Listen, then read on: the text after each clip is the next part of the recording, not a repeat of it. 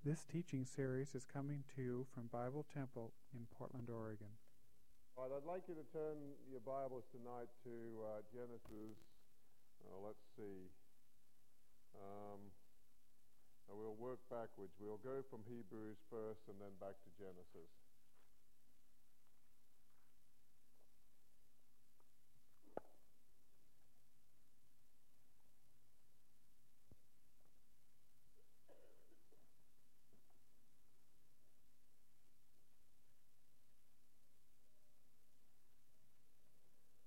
Let's uh, look at Hebrews chapter 11.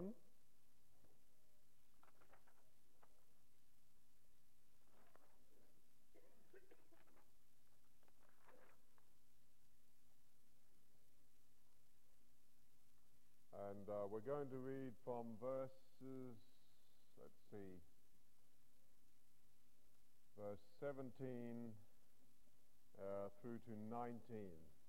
Hebrews chapter 11, verses 17 through to 19. By faith, Abraham, when he was tried, offered up Isaac, and he that had received the promises offered up his only begotten Son, of whom it was said that in Isaac shall thy seed be called, accounting that God was able to raise him up even from the dead, from whence also he received him in a figure. All right, let's turn over to uh, Romans chapter 4. I'd like to read uh, two or three passages from the New Testament.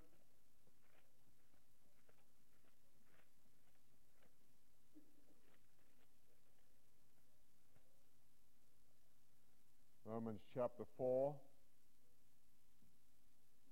And we'll take from verse 16 on a little bit here.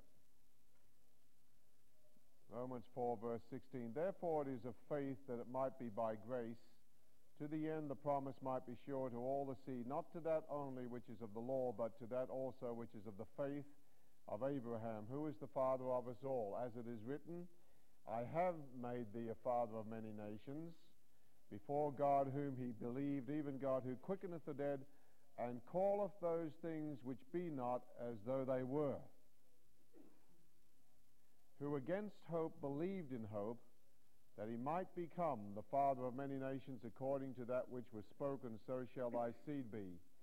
And being not weak in faith, he considered not his own body now dead, when he was about a hundred years old, nor yet the deadness of Sarah's womb. He staggered not at the promise of God through unbelief, but was strong in faith, giving glory to God, and being fully persuaded that what he had promised he was able to perform able also to perform, and therefore it was imputed to him for righteousness.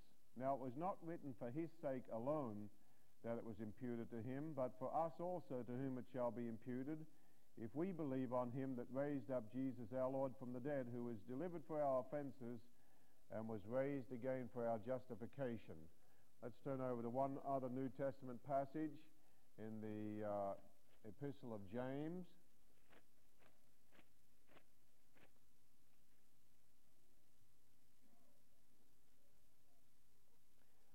And we'll turn to James chapter 2.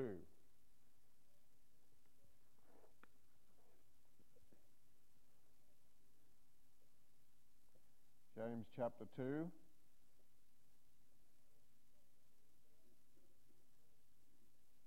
And we'll take from verse 17. Even so, faith, if it hath not works, is dead, being alone. Yea, a man may say, Thou hast faith, and I have works. Show me thy faith without thy works, and I will show thee my faith by my works.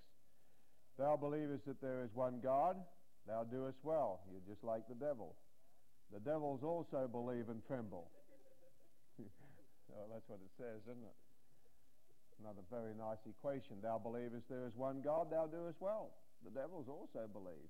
They tremble. The Amplified says the devils believe and tremble and their hair stands up on end. You didn't know that demons had hair, did you? now you might think that's funny. Well, I better not tell you, but that's actual, factual. You knew some things that went on in the Philippines a few years ago. Did anybody ever read that story where this girl was bitten by demons and had hair off the demons? You should know that demons can materialize. Anyway, that's by the way. What did we get under that for? Uh, thou believest that there is one God, you're doing well, just like the devils. They also believe and tremble, and their hair stands up on end. Very difficult for a bald man to say that. Um, but wilt thou know, O vain man, that faith without works is dead? Was not Abraham our father justified by works when he had offered Isaac his son upon the altar?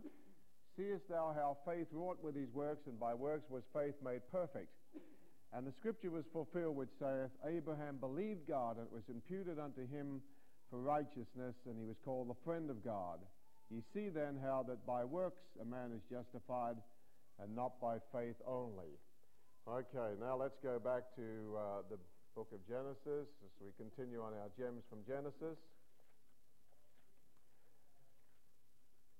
Now, it's interesting in our study, particularly in the life of Abraham, we've looked at the call of Abraham and then the revelation of Melchizedek to Abraham, Abraham's uh, intercession for Lot, and then the covenant of circumcision that we looked at last week. Tonight we want to look at Abraham in relation to his uh, son Isaac. And it's an interesting thing that the chapters that are given in Genesis to the life of Abraham, uh, as far as I know, every one of them are taken up by the New Testament writers, particularly by Paul. Nearly every chapter, and I read to you uh, three passages, one from Romans, one from Hebrews, and one from uh, James. And practically every chapter and major event in the life of Abraham is taken up in the New Testament as being uh, typical and prophetical of something that was to take place uh, either in Christ or in the church.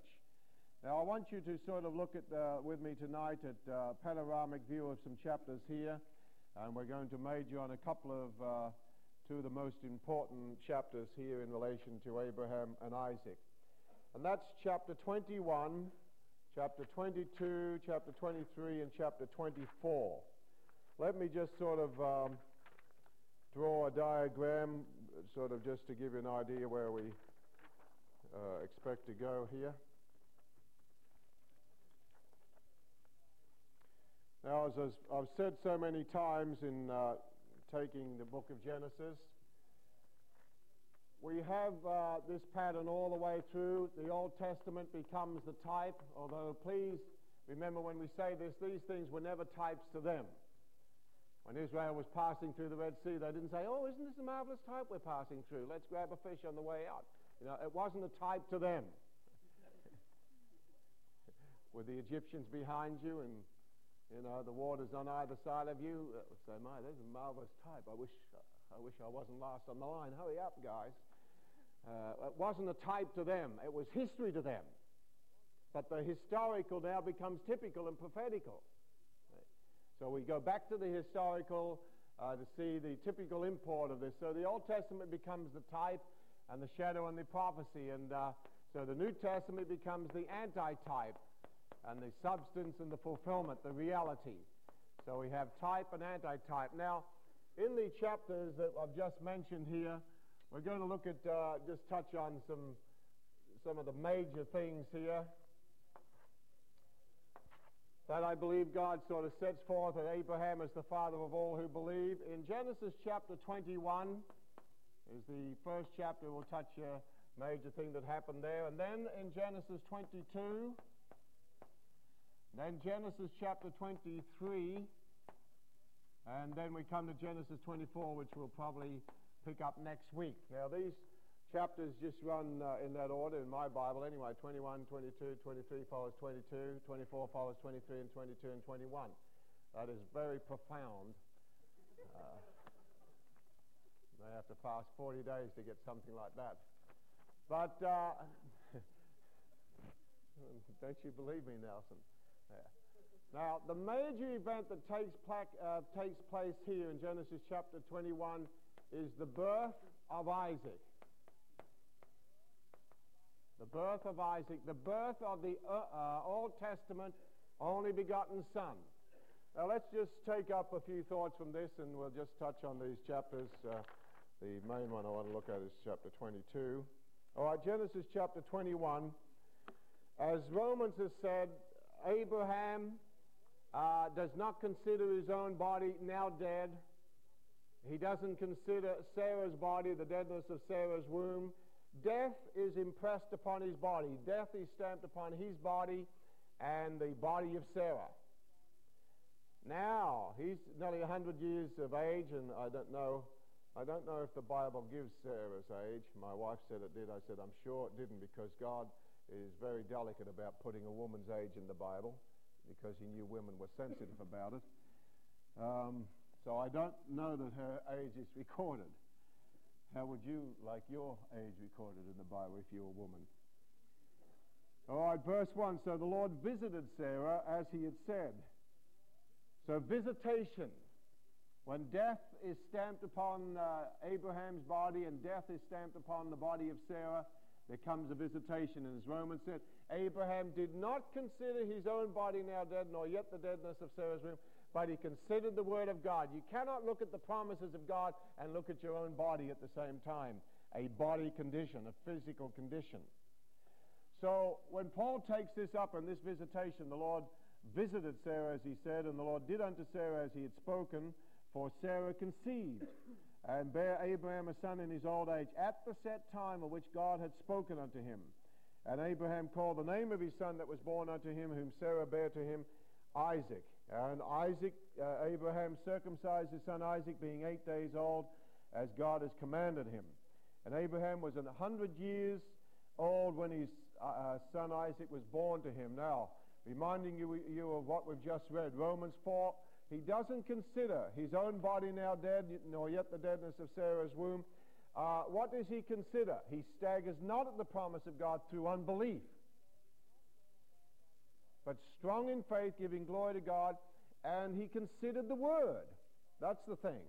And you see, when God gave the promise to Abraham, God said to Abraham, I have made thee a father of many nations. Not I will, but I have. Because God counted the thing that wasn't done and that was done. God calls those things which be not as though they were. And that's why so much in the Word of God, and particularly in the New Testament, God says, I have made this. You are this. You are this. And you say, well, look at me.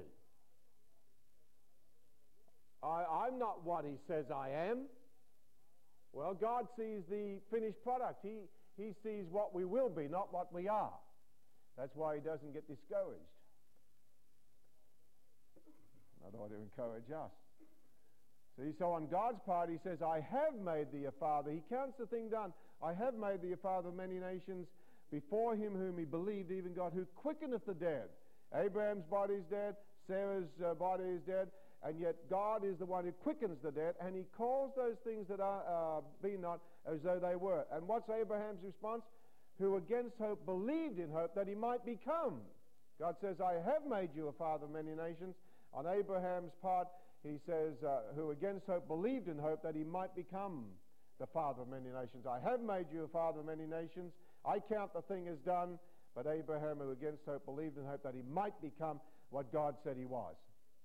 And that's where our faith comes in. And, and then after it says that uh, this was imputed to him for righteousness, Paul goes on to say that it wasn't written for his sake alone, but it was written for us if we believe on him that raised up Jesus our Lord from the dead. And you see, the tremendous faith of Abraham has to do with faith in the resurrection.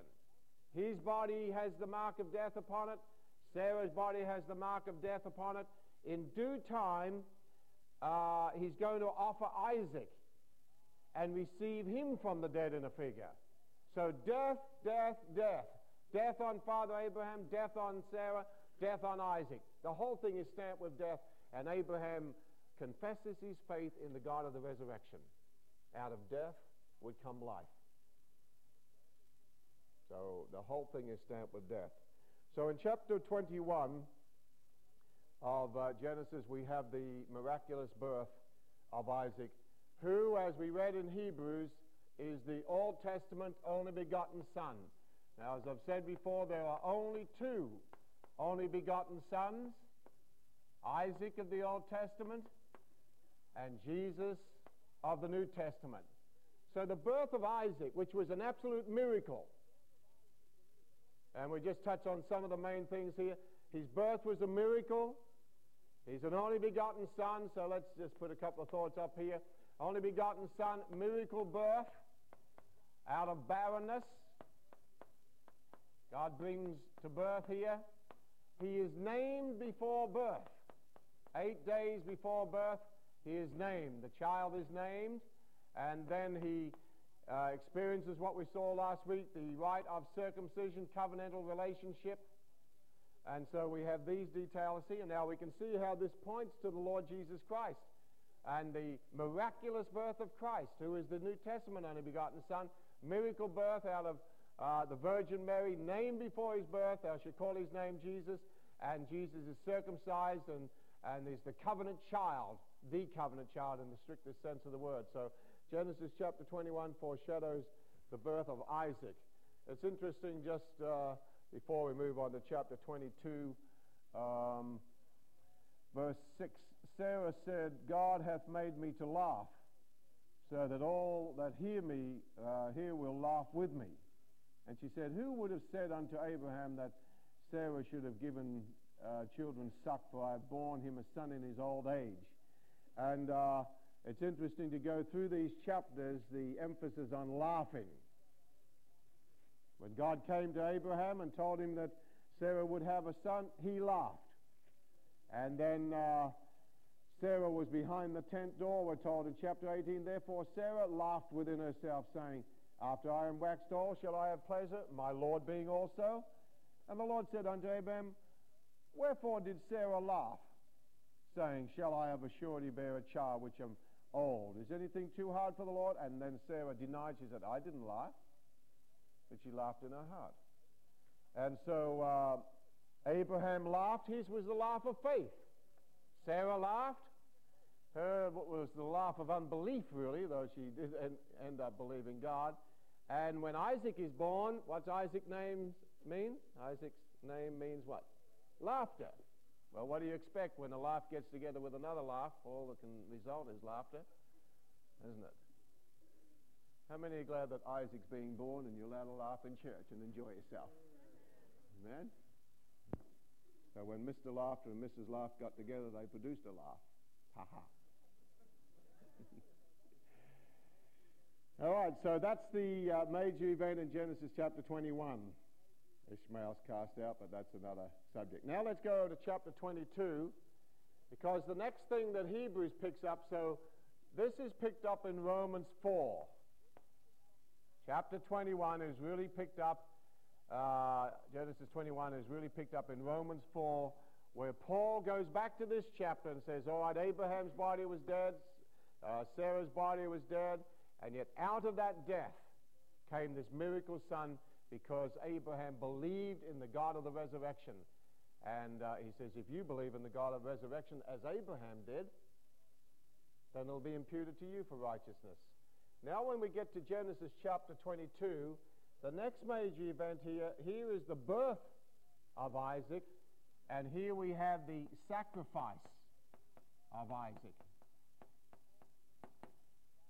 And as Paul puts it, or the writer to the Hebrews, he says that Abraham offered up his only begotten son, from whence he received him from the dead in a figure. So here we have the typical death and resurrection of the only begotten son, Isaac.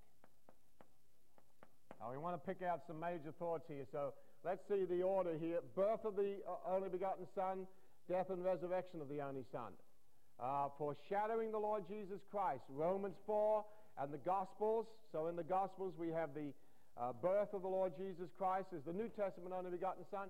And in the Gospels we have the death and resurrection of the only begotten Son. So Genesis chapter 21 and 22 are, for, uh, are foreshadowing the Gospels from his birth to his death. His miracle birth to his miracle death and resurrection. So those two chapters are covering the Gospels there. Now I'd like you to look at a few of the major thoughts in Genesis chapter 22 here in relation to, to the sacrifice of this Old Testament only begotten Son. And remember what I've said so many times, and I'll repeat it again. God gets men to do typically in the Old Testament what he himself is going to fulfill actually. So it's like God the Father saying to Abraham the Father, I want you as the Father, Abraham, to do typically with your only begotten Son what I'm going to do as the Father with my only begotten Son. But you do it typically, I'll do it actually. So all through the Old Testament, this is just a hermeneutical and biblical principle. God getting men to do typically what he himself is going to fulfill actually. So uh, let's look at uh, chapter 22 in that light. All right, verse 1 And it came to pass after these things that God did tempt Abraham. The word tempt actually means put to test. God cannot be tempted with evil, neither doth he tempt any man. So he's not tempting Abraham to sin. He tested him, he put him to the test. Uh, it was the trial of faith, enticed Abraham to obedience. And he said unto him, Abraham, and he said, Behold, here am I. And he said, now, Take now thy son, thy only son Isaac, whom thou lovest. So here we have an only begotten son, uh, a beloved son, just as God the Father. So remember what I've said, which will sort of uh, go back and forth here. God getting Abraham to do typically with his only begotten son what he's going to do actually with his only begotten son. So Isaac, the only begotten son of the Old Testament, and Jesus, the New Testament only begotten son. He said, Take your only son whom you love. Abraham the father loved his only begotten son. God the Father loves his only begotten son. And then he said, I want you to get in verse, uh, verse 2, get into the land of Moriah and offer him therefore a burnt offering upon one of the mountains which I will tell thee of. So here we see the only begotten Son, Father and Son, and he's to go to Mount Moriah, a particular mountain. And he was to offer this only begotten Son upon the mountain. In due time, the Temple of Solomon would be built there. The Temple of Solomon would arise on Mount Moriah on the basis of a sacrificed only begotten Son. But this is the foundation, Mount Moriah. It pointed in the New Testament to Mount Calvary where God the Father would offer his only begotten Son. So there was an appointed mountain for the death of this only begotten Son. So take, take your only begotten Son, the one that you love, and go to Mount Moriah. Offer him for a burnt offering. Not a sin offering or a trespass offering. That's not the thought here. A burnt offering, Leviticus chapter 1, the highest offering where everything was offered to the Lord except the skin, which was given to the priest. So Everything. All the inward parts, everything. When you go through the details of the burnt offering, and all the detail, uh, details being fulfilled in the Lord Jesus Christ. So offer him for a burnt offering. The thought of the sin offering is not here, or the trespass offering, but a burnt offering. Total consecration. Total consecration is the thought of the burnt offering.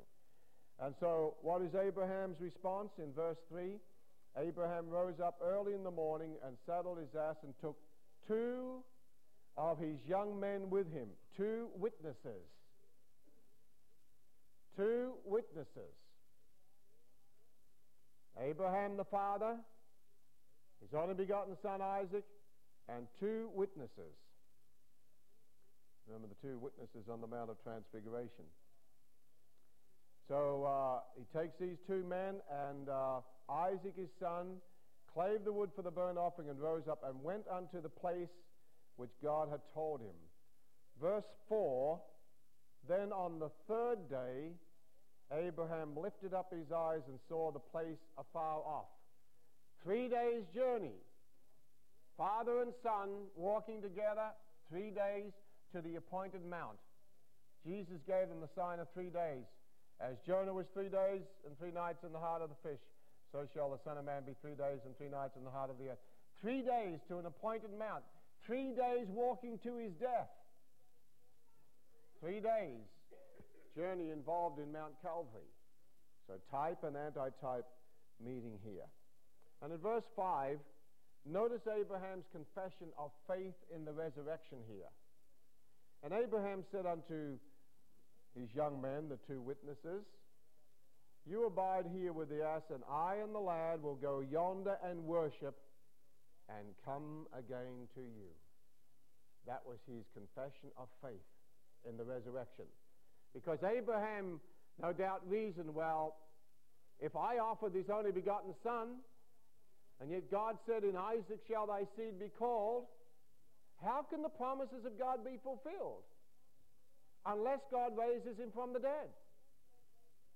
And so when he makes that uh, confession here to the two young men, those two witnesses, and says, We'll go and worship and come again to you, that was faith in the resurrection. And this act, in, according to James, the passage we read in James, this is where Abraham's faith was perfected. See, the Bible, the Bible talks, uh, let, us just uh, quote a verse here to you uh, from Romans chapter 1.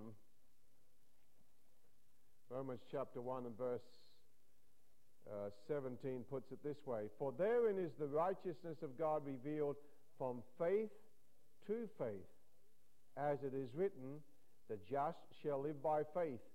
And as you go through the total life story of Abraham, Abraham is the father of all who believe. He's a man who goes from faith to faith to faith to faith to faith. And James says this was perfect faith. Here his faith was perfected. Abraham reasoned on the basis of God's word.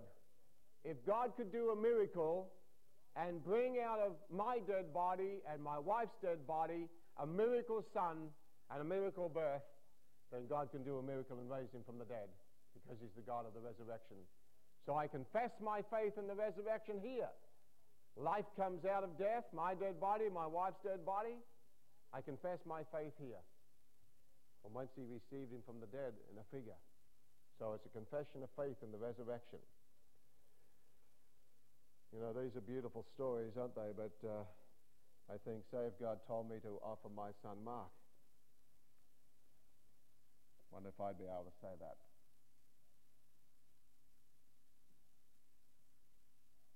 Wonder how many of us as fathers would be able to say that. Good to read in the Bible. Good story good preaching, good teaching. Boy to do it.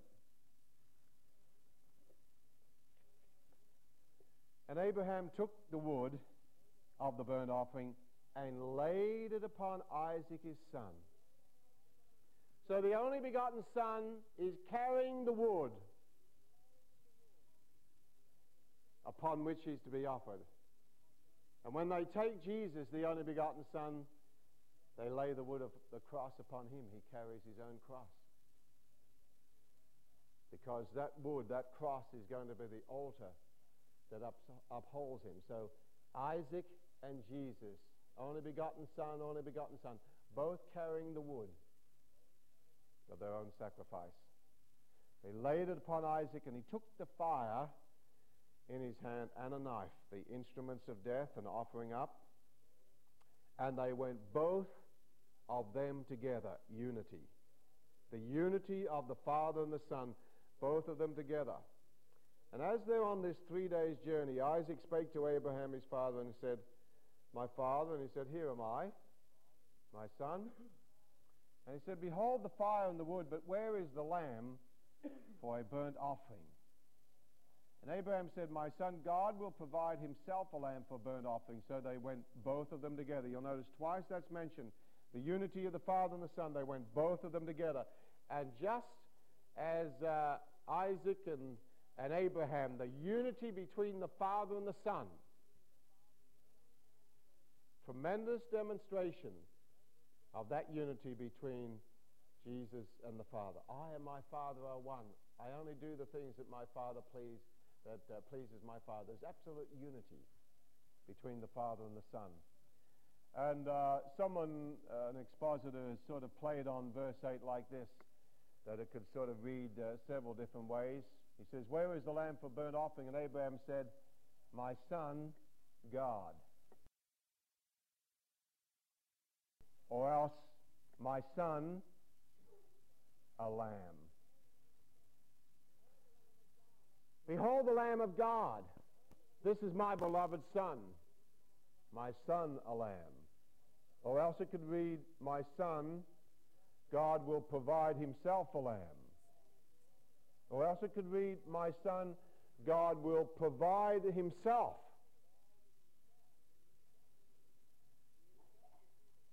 He himself will be the lamb. Right? And how beautiful it is that the New Testament opens up with the ministry of John the Baptist. Uh, Isaac, the only begotten son of the Old Testament, has asked the question, where is the lamb? Where is the lamb? Where is the lamb?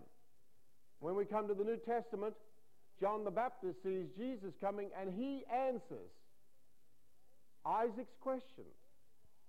So the only begotten son of the Old Testament asked the question, My father, where is the lamb? And when John the Baptist sees the New Testament only begotten son coming, he said, Behold the lamb. So John the Baptist really answers Isaac's, uh, Isaac's question.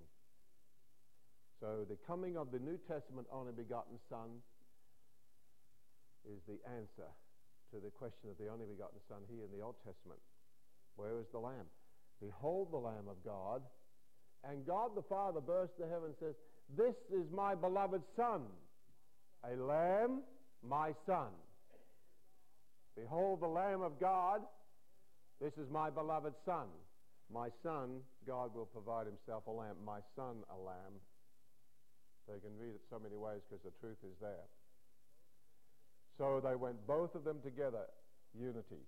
Then in verse 9, they came to the place which God told him of, and Abraham built an altar there, the cross, the altar that was to uphold the only begotten Son, laid the wood in order, and bound Isaac his son, and laid him on the altar upon the wood. And so the cross of Calvary becomes that altar. The, the uh, Hebrew meaning of the word altar means that which is lifted up lifted up. And the cross, as Moses lifted up the serpent in the wilderness, even so must the Son of Man be lifted up. So Calvary becomes the altar, the, the place of lifting up. And yet Calvary's cross was made of wood. So the cross becomes the altar, and the wooden cross that Jesus is lifted up on, just like the only begotten Son. And so in verse 10, as Abraham stretches forth his hand, and took the knife to slay his son, the angel of the Lord called unto him out of heaven and said, Abraham, Abraham. And he said, Here am I. And he said, Lay not thy hand upon the lad, neither do thou anything unto him. For now I know that thou fearest God, seeing thou hast not withheld thy son, thine only son, from me.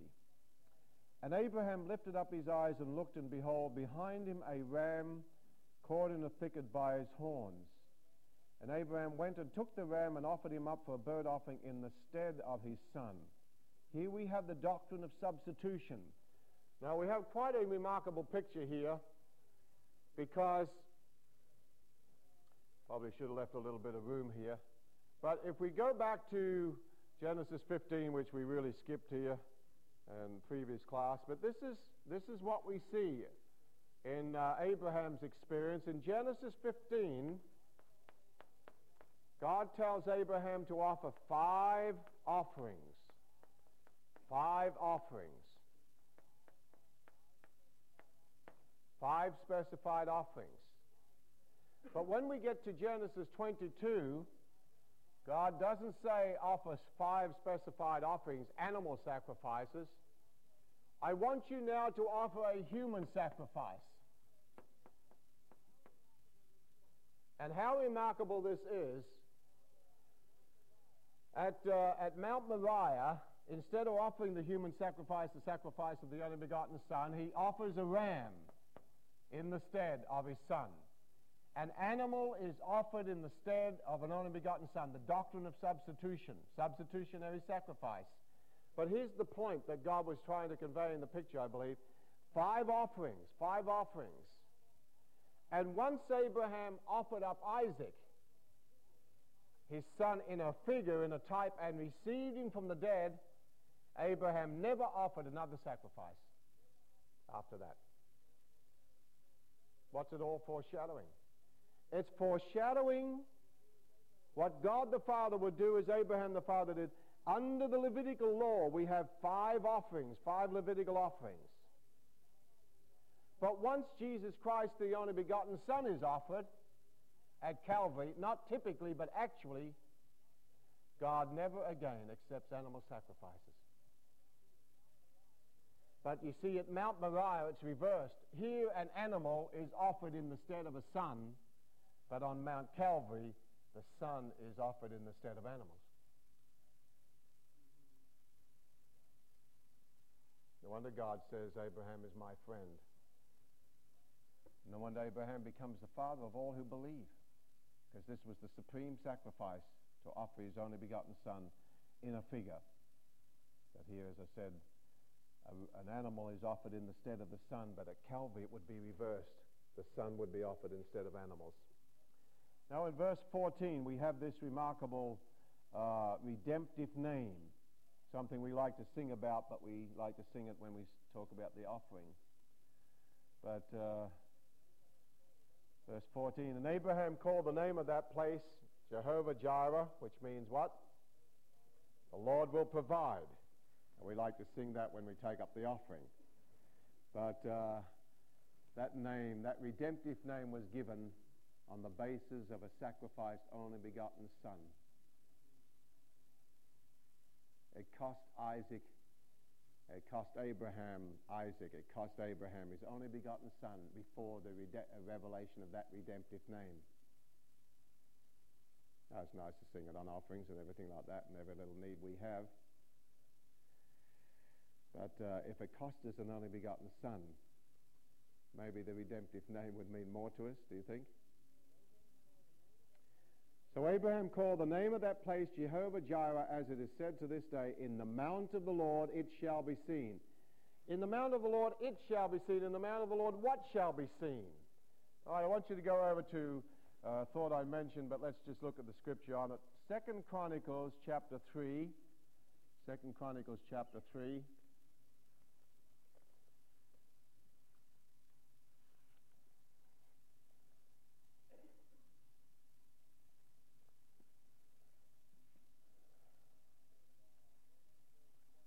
And uh, I'm going to read verses 1 and 2. Second Chronicles chapter 3 and verses 1 and 2. Then Solomon began to build the house of the Lord at Jerusalem. Where? In Mount Moriah, where the Lord appeared unto David his father in the place that David had prepared in the threshing floor of Ornan the Jebusite. And he began to build in the second day of the second month in the fourth year of his reign. Now, you think how remarkable this was because here in Genesis chapter 22, we have the typical death and resurrection of the only begotten Son on Mount Moriah. And when uh, he offers the ram as the substitute, doctrine of substitution, substitutionary sacrifice, the Lord gives him this redemptive name Jehovah Jireh, the Lord will provide. But the rest of the verse says, in the mountain of the Lord it will be seen. What will be seen? God was looking down the corridors of time to the Temple of Solomon because it was in Mount Moriah that the house of the Lord, Solomon's temple, would be built. Now, why did God choose Mount Moriah? Why did he choose that place for God's house, the temple to come up? Because you see, only upon the foundation of three days and three nights sacrifice and the death and resurrection of an only begotten Son, only upon that foundation can the house of the Lord stand. So when he says, Upon this rock I'll build my church, uh, that was to be built. And so the church is God's temple. Can only arise out of the foundation of three days and three nights, Calvary, and the sacrifice of an only begotten Son. So Mount Moriah becomes the foundation for the temple. And what's God trying to communicate to us there? That Mount Calvary and the sacrifice of the New Testament only begotten Son becomes the foundation for the house of the Lord, the New Testament church. Only upon that foundation will God's house stand. Isn't that a tremendous picture? So when he says, Jehovah Jireh, the Lord will provide, in the mount of the Lord it will be seen, what would be seen? The Temple of Solomon, God's house, upon that foundation. Foundation. All right, go back to Genesis, just uh, a few more moments here before our time's up.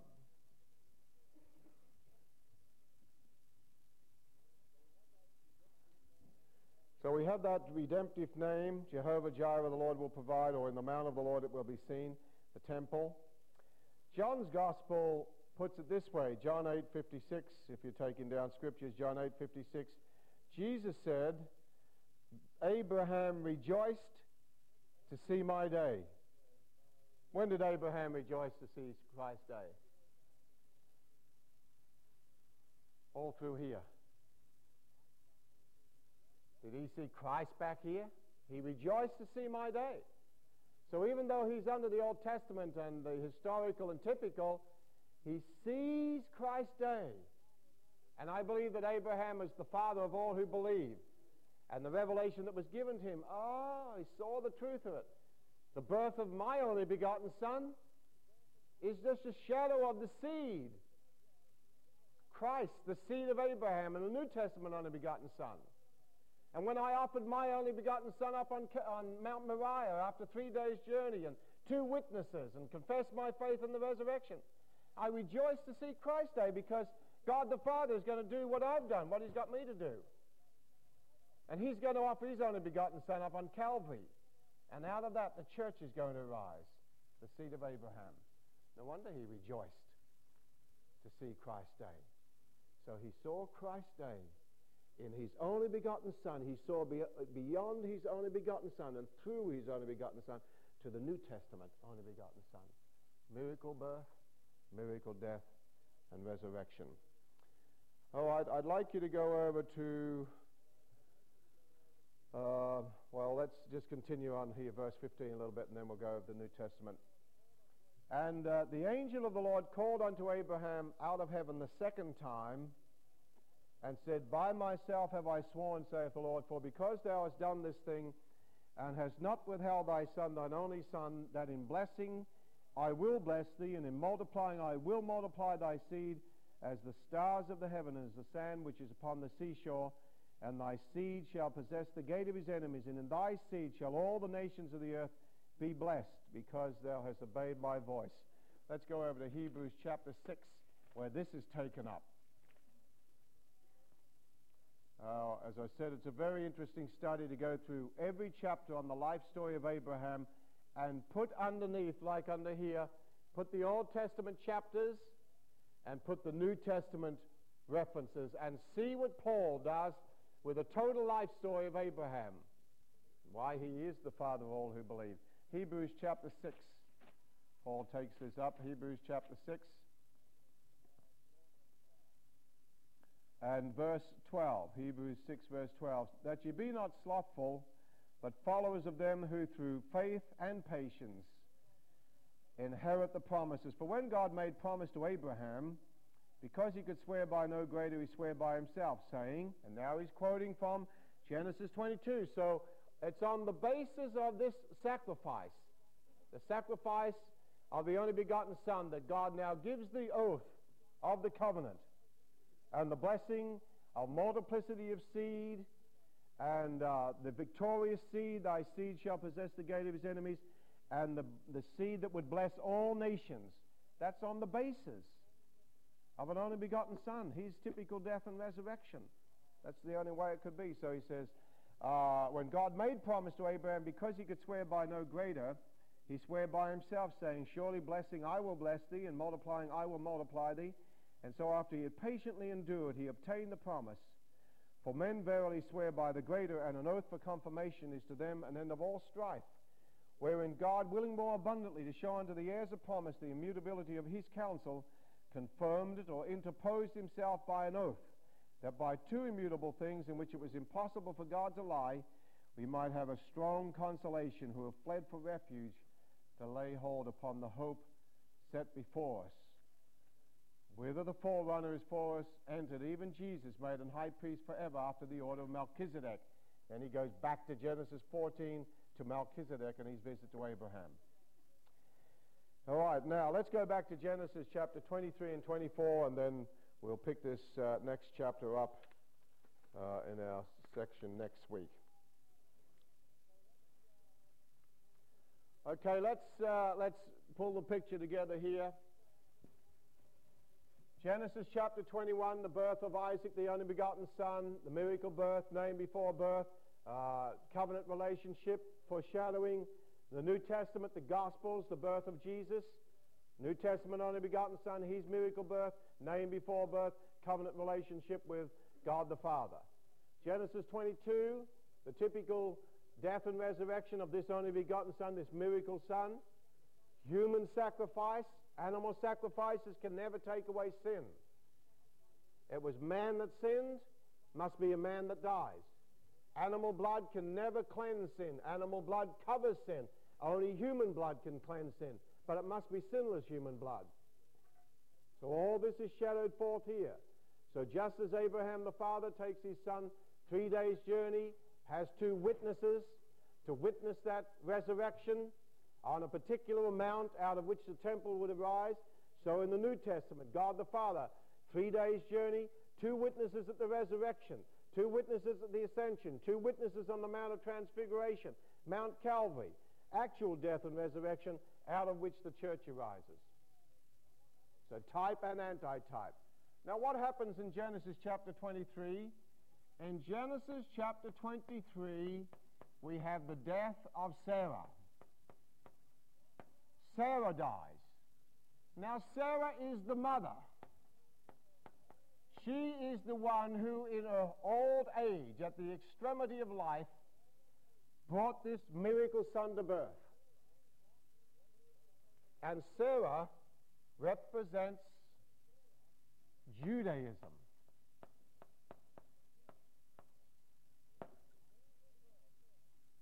And after the miracle birth and the miracle death and resurrection of the only, only begotten Son, the New Testament only begotten Son, that's the finish of Judaism. Then what do we come to, which we'll pick up next week, in Genesis chapter 24 now, the father sends his servant to get a bride for Isaac. Not a tremendous picture. The birth of Isaac, the sacrifice of Isaac, after the death of his mother, a bride for Isaac. What a tremendous picture. The miracle birth of Jesus, the miracle death and resurrection of Jesus, the death of Judaism as a religion, as far as God's concerned, the extremity of the old covenant age, and since then now, he's looking for a bride for the only begotten Son that had that miracle birth and death resurrection. Next week we'll deal with the bride of Christ. Come back next week for this exciting episode. Let's stand. None next week. No, I'm sorry, it's not next week. It'll be the following week. That's right. Thank you.